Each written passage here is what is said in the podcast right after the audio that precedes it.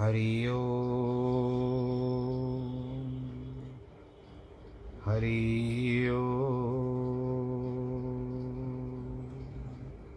हरि ओ गुरुर्ब्रह्मा, गुरुर्विष्णु, गुरुर्देवो महेश्वर, गुरुर्साक्षात् परब्रह्म। तस्मै श्रीगुरवे नमः। विघ्नेश्वराय वरदाय सुरप्रियाय लम्बोदराय सकलाय जगद्दिताय, नागाननाय श्रुतियगविभूषिताय गौरीसुताय गणनाथ नमो नमस्ते। जिस घर में हो आरती, चरण कमल चितलाय, तहाँ हरि वासा करे। ज्योत अनंत जगाए, जहाँ भक्त कीर्तन करे, बहे प्रेम दरिया। तहाँ हरि श्रवण करे, सत्यलोक से आए। सब कुछ दीना आपने भेंट करूँ क्या ना नमस्कार की भेंट लो, जोड़ू मैं दोनों हाथ। जोड़ू मैं दोनों हाथ, जोड़ू मैं दोनों हाथ। शान्ताकारं भुजगशयनं पद्मनाभं सुरेशं, विश्वाधारं गगनसदृशं मेघवर्णं शुभाङ्गं, लक्ष्मीकान्तं कमलनयनं योगिवृद्धानगम्यं, वंदे विष्णुं भवभयहरं सर्वलोकैकनाथं मङ्गलं भगवान् विष्णु मङ्गलं गरुडध्वज मङ्गलं पुण्डरीकाक्षमङ्गलाय स्तनोहरि सर्वमङ्गलमाङ्गल्ये शिवे सर्वार्थसाधिके, शरण्ये त्र्यम्बके गौरी। नारायणी नमोऽस्तु ते, नारायणी नमोऽस्तु ते, नारायणी नमोऽस्तु ते। श्रीकृष्णगोविन्द हरे मुरारे, हे नाथ नारायण वासुदेव। श्रीकृष्णगोविन्द हरे मुरारे, हे नाथ नारायण वासुदेव। हे नाथ नारायण वासुदेव, श्रीनाथ नारायण वासुदेव। हे नाथ नारायण वासुदेव, श्रीनाथ नारायण वासुदेव श्रीकृष्णगोविन्द। हरे मुरारे। हे नाथ नारायण वासुदेव हे नाथ नारायण वासुदेव हे नाथ नारायण वासुदेव नारायणं नमस्कृत्यं नरं चैव नरोत्तमं देवीं सरस्वतीं व्यास ततो जयमुदीरयेत् कृष्णाय वासुदेवाय हरये परमात्मने। प्रणतक्लेशनाशाय गोविन्दाय नमो नमः। सच्चिदानन्दरूपाय विश्वोत्पत्त्यादिहेतवे तापत्रयविनाशाय श्रीकृष्णाय वयं नुमः। यं प्रव्रजन्तमनुपे तमपेतकृत्यं द्वैपायनो विरह कातर आजु आवह पुत्रेति तन्मयतया तर्वो विनेदु। तं सर्वभूतहृदयं मुनिमानतोऽस्मि। मुनिमानतोऽस्मि। मुनिमानतोऽस्मि। बोलो श्री कृष्ण कन्हैया लाल की जय। श्रीमद् भागवत महापुराण की जय। भक्तजनों जिस प्रकार से श्रीमद् भागवत का ये कथा प्रसंग चल रहा है, उसमें हम इस नवम स्कंद में जो कथा चल रही है भगवान श्री रामचंद्र जी की, परिवार के साथ, आप लोगों ने कल सुना कि किस तरह से वो वन में गए, फिर लौट करके आए। सुखदेव महाराज जी कहते हैं कि परीक्षित भगवान श्री रामचंद्र जी बड़े, ने बड़े बड़े यज्ञ किए, चारों दिशाएँ पुरोहितों पुरोहितों को दान कर दी थी। पुरोहितों ने कहा, महाराज, हम इन्हें लेकर क्या करेंगे? आप हमारी ओर से इन पर राज किए, कीजिए। आपने हमको क्या नहीं दे रखा है? आप तो हमारे हृदय में प्रवेश करके अज्ञान को दूर करते हैं। आपकी मेगा अकुंठ है। आप श्लोक धुर्य हैं, ब्रह्मदेव हैं। हम सब आपको नमस्कार करते हैं। भगवान श्री राम ने अपने शरीर को अपने पास रखा, लेकिन अपने चरण कमल सन्यासियों को दे दिए। बोले कि जहाँ तुम ले जाओगे, मैं वहाँ जाऊँगा। जहाँ रखोगे, वहाँ रहूँगा।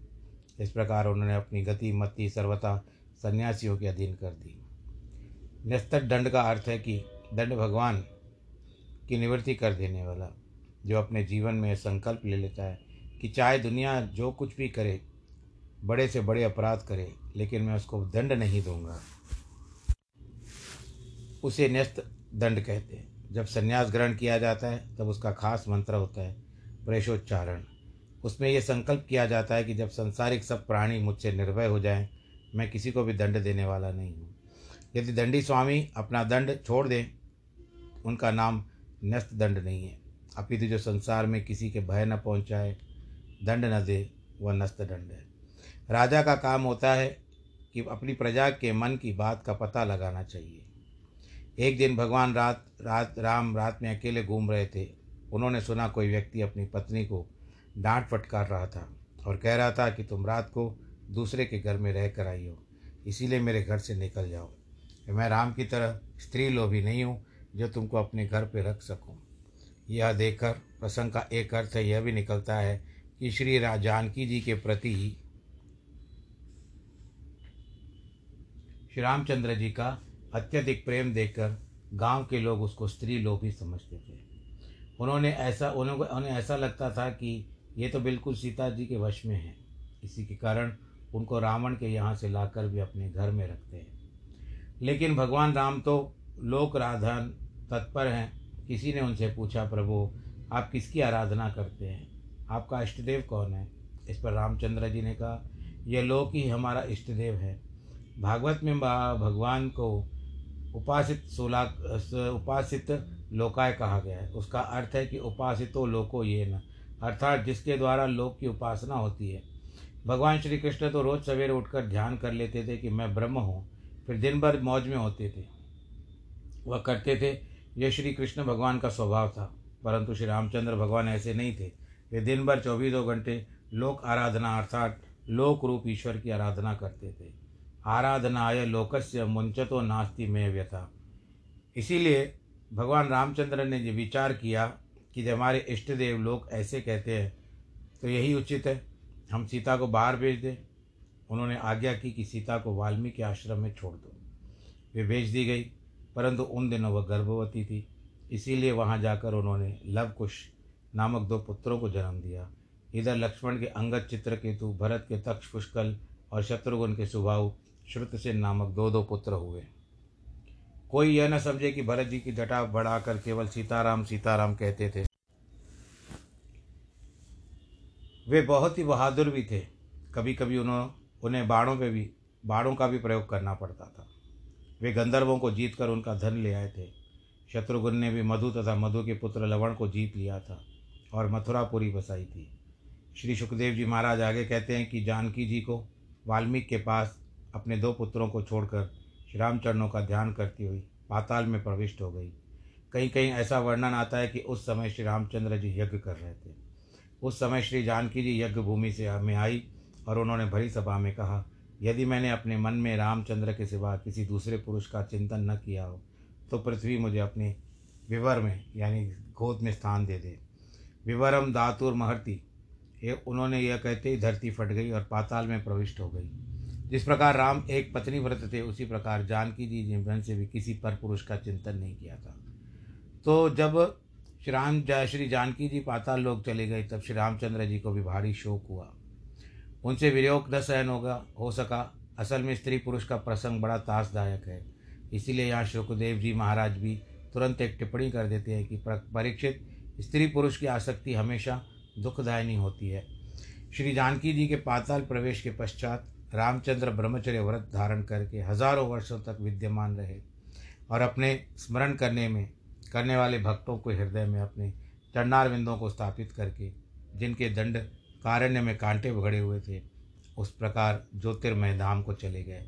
स्मृताम हृदय विन्मस्य, विनयस्य विद्धम दंडक कंटके, स्वपाद पल्लवम राम, आत्मज्योति प्रगता ततः।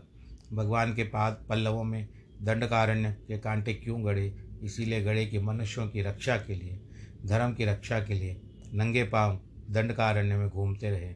उनके सुकुमार चरणार विंदों में कांटे गड़े तो गड़े लेकिन उनकी परवाह न करके घूम घूम कर सबकी रक्षा करते थे।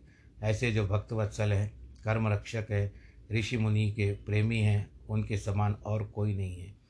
उनसे बढ़कर और कोई नहीं हो सकता। उन्होंने देवताओं को प्रार्थना पर की, लीला विग्रह धारण कर लिया। उनके लिए यह कोई कीर्ति की बात नहीं है। उन्होंने समुद्र को बाँध लिया और शत्रुओं के मारने में कापियों, कपियों की सहायता की। तब वो सब की लीला थी। संपूर्ण त्रिलोक में उनको यश गान होने लगा और उसके सारे पाप दूर हो गए। उन्हीं रघुपति राम की हम शरण ग्रहण करते हैं। अब सुखदेव जी महाराज एक ऐसा श्लोक बोलते हैं जो बहुत अद्भुत है। अन्यत्र ऐसा श्लोक मिलना मुश्किल है। स ये स्पृष्टो विदृष्टो वाम संविष्टो नुगतो व गतोपि वा। कौशलास्ते ययु ययु स्थानम यत्र गच्छन्ति योगिना। इसका अर्थ क्या बताते हैं? कि इसका अर्थ है कि श्री रामचंद्र जी को कभी छू दिया था। वहाँ तक उसके शरीर पर कोई मक्खी, मच्छर बैठ गया था। किसी चिड़िया ने पेड़ पेड़ पर बैठे बैठे उनको देख लिया था। उनकी शैया पर कोई खटमल आदि आ गया था। अथवा कोई कीड़ा मकोड़ा उनके पी, पीछे पीछे दौड़ उड़ा था तो वह भी वहाँ पहुँच गया, जहाँ बड़े बड़े योगी जाते हैं। उनको भी वहीं गति प्राप्त हो गई, योगियों को प्राप्त होती है। जो रामचरित्र को मानस को सुनता है, या राम के चरित्र को सुनता है, उसके जीवन में सद्गुण आते हैं, और उसका परम कल्याण होता है। अब परीक्षित के पूछने पर सुखदेव जी महाराज वर्णन करते हैं कि भगवान श्री राम के आदेश से उनके तीनों भाइयों ने दिग्विजय किया। भगवान श्री रामचंद्र की पुरी अयोध्या बड़ी सजी सजाई थी। वहाँ के प्रसाद, गुरुद्वार और सभा मंडप आदि के सब के सब साफ़ सुथरे, स्वर्ण पताका एवं कलश आदि से सुशोभित रहते थे। भगवान अपनी पुरी को देखभाल स्वयं करते थे। जब भगवान राम महल के बाहर निकल पुरी के पुरी में विचरण करते तो लोग उन्हें तरह तरह की भेंट लेकर देते और उनके ऊपर पुष्पों की वर्षा करते थे। इस प्रकार भगवान रामचंद्र जी अपने महलों में बहुत आनंद से निवास करते थे। तस्मिन स भगवान राम, स्निग्धया, प्रिय, श्रेष्ठया येष्टया रेमे स्वा रमाधि राण, मृषण, सीतया मृकिल परीक्षित श्री जानकी की भगवान राम की स्निग्धा प्रिय है, स्नेह सन्निधान है, स्नेह सिक्त है और इष्ट देवी है। वे उनके साथ विहार करते हैं। परंतु वे आत्माराम हैं और धीरों में शिरोमणि हैं, इसीलिए इनके द्वारा कभी भी धर्म की मर्यादा को क्षति नहीं पहुँची थी। बोलो, सियावर, रामचंद्र की जय। आगे क्या कथा कहते हैं? सुखदेव जी, परीक्षित सुनो। भगवान के राम पुत्र, राम के पुत्र लव कुश जो थे, क्योंकि बड़ा कुश था, छोटा लव था, वंश का विस्तार हुआ। इसके आगे चलकर अग्निवर्ण हुआ। अग्निवर्ण से शीघ्र और शीघ्र से मरु की उत्पत्ति हुई। मरु अभी भी कलाप ग्राम में रहकर तपस्या कर रहा है। कलयुग के अंत में वह सूर्यवंश को का प्रचारित करेगा। फिर उसकी वंशावली किस प्रकार चलेगी? उसका वर्णन भी श्री सुखदेव जी महाराज ने कर दिया है। कहा है कि वंश आगे चलकर कलयुग में राजा सुमित्र चलेगा, उसके बाद वंश का अंत हो जाएगा। विस्तार दृष्टि से कुशी के अतिथि, कुश की अतिथि उसका निषित निषद से नभ नभ के पुंडरीक और पुंडरी के क्षेम धनवा क्षेम धनवा से देवानिक देवानिक का अनिह, अनेक का परित्यार, परियात्र परियात्र का बलस्थल और बलस्थल का पुत्र हुआ वज्रनाभ। यह सूर्य का अंश था। वज्रनाभ के खगण खगण से विद्रुति और विद्रुति से हिरण्याभ की उत्पत्ति हुई। वह जैमिनी का शिष्य और योगाचार्य था।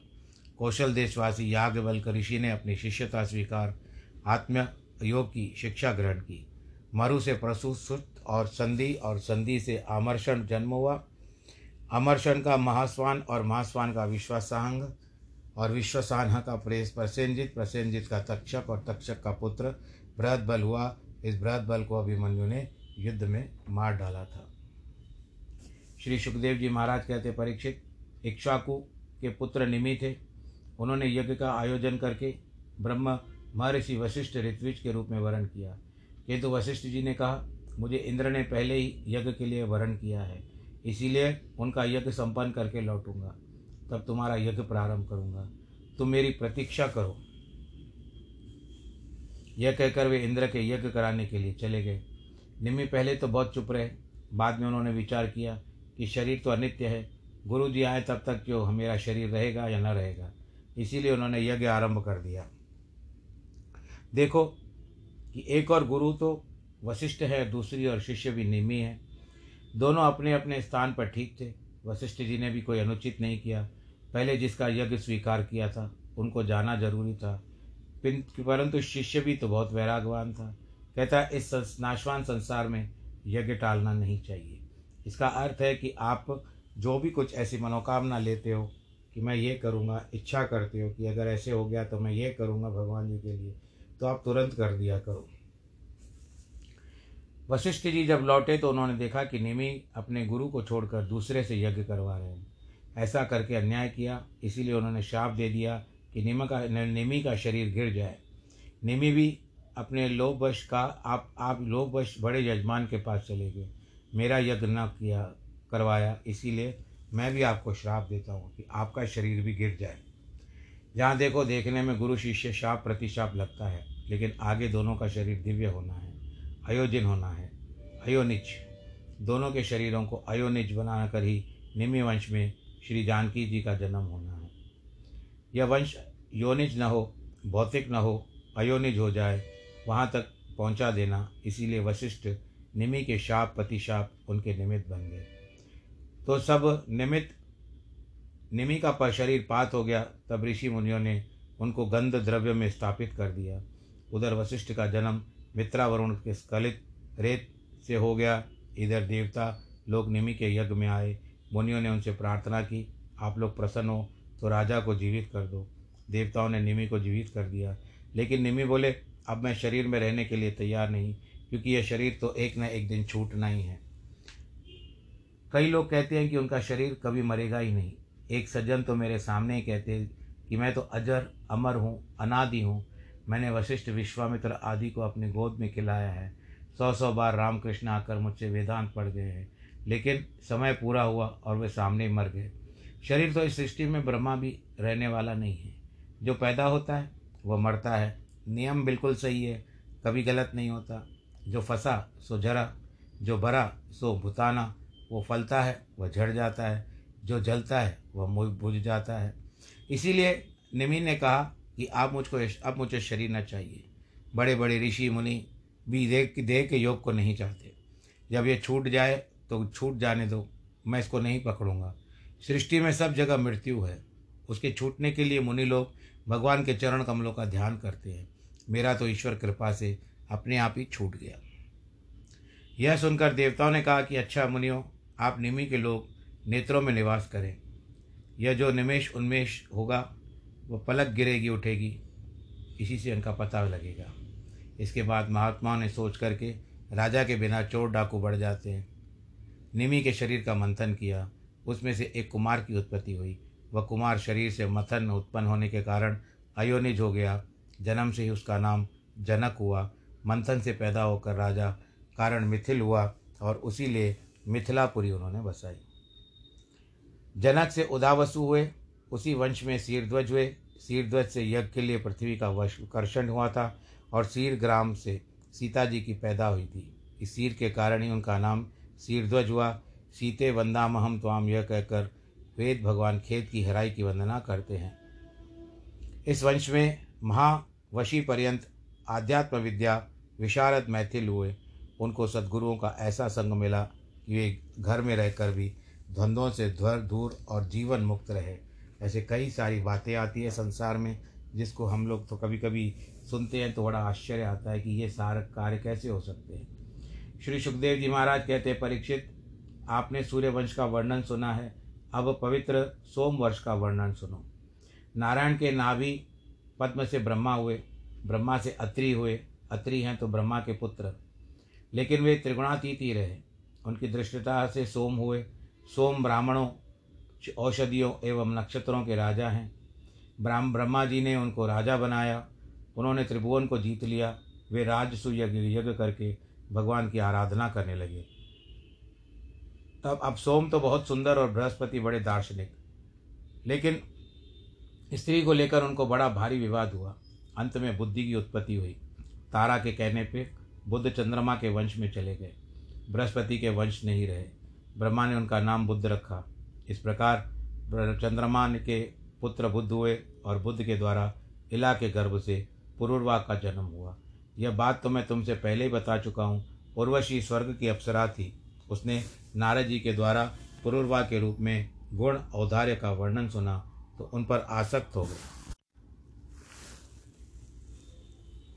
देखो, उसको स्वर्ग में भोग के लिए इंद्र आदि देवता प्राप्त है, परंतु मन में ऐसा स्वभाव है कि जो मिल जाता है, उसमें उसकी अरुचि हो जाती है। जो अनमिला होता है, वह चाहता है कि अध्येति नम त्वम नवम मनीराम नए नए शिकार खोजते रहते हैं। जब वित्रावरुण ने देखा कि स्वर्ग में उर्वश स्वर्ग से रहकर, उर्वशी स्वर्ग में रहकर मृत्युलोक के व्यक्ति से प्रेम करती है तो उन्होंने उनको श्राप दे दिया। वो वहाँ से चलकर पुरुर्वा के पास आई। उसको देखकर पुरुर्वा मोहित हो गया और उसका सत्कार किया। सामने प्रस्ताव रखा कि मेरे पास रहो। उर्वशी ने कहा, तुम बहुत सुंदर हो। मेरा भी मन तुम में लगा है। शर्त है कि मेरे पास दो मेंढे हैं, बेड़े हैं। इनकी रक्षा करना। इन्हें खाने के लिए घी देना, महावास के सिवाय तुम मेरे समक्ष बिना वस्त्रों के नहीं आना। राजा ने उसकी शर्त मान ली और वे उसके साथ रहने लगे। बहुत वर्षों तक एक दिन इंद्र ने जब देखा कि स्वर्ग में उर्वशी नहीं है, तब उनकी आज्ञा से गंधर्व आए। उन्होंने दोनों बेड़ों को हरण कर लिया। उर्वशी चिल्लाने लगी, राजा तो नपुंसक है। देखो मेरे मेड बेड़ों को नहीं बचा सकता है। तो वो राजा उसी समय में बिना वस्त्रों के उठा था। कुछ बातें ऐसी है, बतानी पड़ती है। तो उस समय में बिजली चमकी तो निर्वस्त्र थी। यह देख करके उर्वशी छोड़ करके चली गई। यह कथा वेद में ज्यों की त्यों है। असल में वेदों का उपग्रहण करने के लिए है, पुराण है, वेदों में कथाएँ आती है। उर्वशी बिना राजा उर्वशी के बिना राजा विवल हो गए। बहुत समय बाद कुरुक्षेत्र में मिली। पुरुर्वा और उर्वशी के कई सूक्त मंत्र ऋग्वेद में मिलते हैं। उन्होंने कहा, तुम्हारे बिना मुझको भेड़िए खा जाएँगे। उर्वशी ने उत्तर दिया, देखो, तुम स्त्री पर कभी विश्वास न करना। धैर्य धारण करो। मेरे लिए मर, मरो मत। स्त्री का किसी से प्रेम, मैत्री नहीं करती। वह बहुत साहसी होती है। थोड़ी सी बात के लिए पति और भ्राता पर प्रहार कर देती है और सौहार्द छोड़ देती है। प्रेम नए नए पुरुषों को चाहती है। अच्छा एक बरस तक तुम मेरे मिल जाना। उर्वशी गर्भवती जानकर पुरी में चले जाए। फिर एक वर्ष बाद कुरुक्षेत्र गए। वहाँ एक रात उर्वशी से मिले। उसके पश्चात उर्वशी की सलाह से पुरुर्वा ने गंधर्वों का यजन किया। गंधर्वों ने उनको एक अग्निस्थली दी। वे इतने मतवाले हो गए कि उसी को उर्वशी मान लिया। त्रेता के आने पर कर्मबोध का प्रादुर्भाव हुआ और वे स्थाली स्थान में आए, जहाँ शमी गर्भ से अश्वत्थ को देखकर उन्होंने अरण्या बनाई। परीक्षित आदि सत्युग में केवल प्रणय के रूप में वेद था। उसी में सारी वाणी समाई हुई थी। एक नारायणी देवता था, एको अग्निवर्ण एवच अग्नि की एक भी और हंस नामक वर्ण भी एक और था। तो इस तरह से पुरोहित त्रेता के प्रारंभ में पूर्वा से वेद त्रयी उत्पन्न हुई। उन्होंने अग्नि के ही पुत्र बनाकर गंधर्व लोक की प्राप्त की। अब इस तरह से ग्यारहवें स्कंद में एक कथा फिर से आने वाली है, जिसमें बताया कि अंत में पूर्वा को उर्वशी से वैराग्य हुआ और उन्होंने उसको गाथा गाई। संसार के भोग चाहे कितने भी हो, उनसे कोई तृप्त नहीं होता है। अंत गो अंतत गोतवा उसमें बेचैनी ज़रूर होगी। आप इस बात को जरा सीधे सीधे समझें। यह तो साफ़ है कि हमारा मन हमारे शरीर के भीतर रहता है। सब लोग इस बात को समझते हैं। यदि आप शरीर से बाहर किसी भी वस्तु में प्रेम करेंगे तो उसमें अपने मन को और ज़ोर ज़बरदस्ती लगाना पड़ेगा। जब नींद लेनी होगी, तब उसको छोड़कर फिर अपने भीतर लौट आएँगे। चाहे कोई कितना भी प्यारा हो वह सुषुप्ति के समय छूट जाएगा। उनको छोड़े बिना विश्राम मिलने वाला नहीं है। आपको निश्चित रूप से यह समझ लेना चाहिए कि यदि आप ऐसी किसी चीज़ से प्रेम करेंगे तो आपके हृदय में नहीं है। हृदय से बाहर है तो वो आपको छोड़नी पड़ेगी। फिर छोड़ने में बेचैनी होगी। बिना उसको छोड़े आप शांति से, सुख से कभी शयन नहीं कर सकते। किंतु यदि आप अपने हृदय में रहने वाले अंतरात्मा नारायण जी से प्रेम करेंगे तो आपके बैठ तो प्रेम करेंगे, अपने आप में बैठेंगे और शांति पूर्वक रह सकेंगे।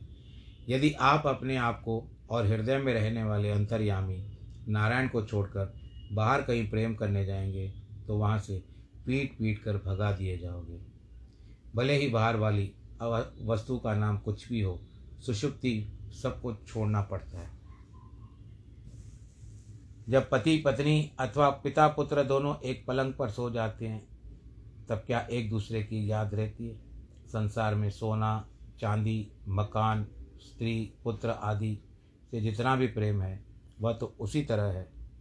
जिस तरह हम प्याऊ या क्लब में किसी के साथ दोस्ती करके आधे घंटे तक बातचीत कर लेते हैं, फिर उसको छोड़कर हमें जाना पड़ता है। बाहरी वस्तु के प्रति जो भी प्रति है, वह छोड़ना ही पड़ता है। इसीलिए पुरुर्वा भी अंत में उर्वशी के वैराग्य धारण करके अपने आत्मा और परमात्मा में उसने अपने आप को लीन कर लिया। तो आज के प्रसंग को हम यहीं पर पूरा करते हैं। आप सब लोग आनंद के साथ रहे, खुश रहें, अपना ध्यान रखें। जिनके वैवाहिक वर्षगांठ है और जन्मदिन है, उनको बहुत बहुत बधाई। ईश्वर आप सबको सुरक्षित रखे, सशक्त रखे और कोरोना में आप लोग अपना ध्यान रखिएगा। सर्वे भवन्तु सुखिनः, सर्वे सन्तु निरामया, सर्वे भद्राणि पश्यन्तु, मा कश्चित् दुःखभाग् भवेत्। नमो नारायण।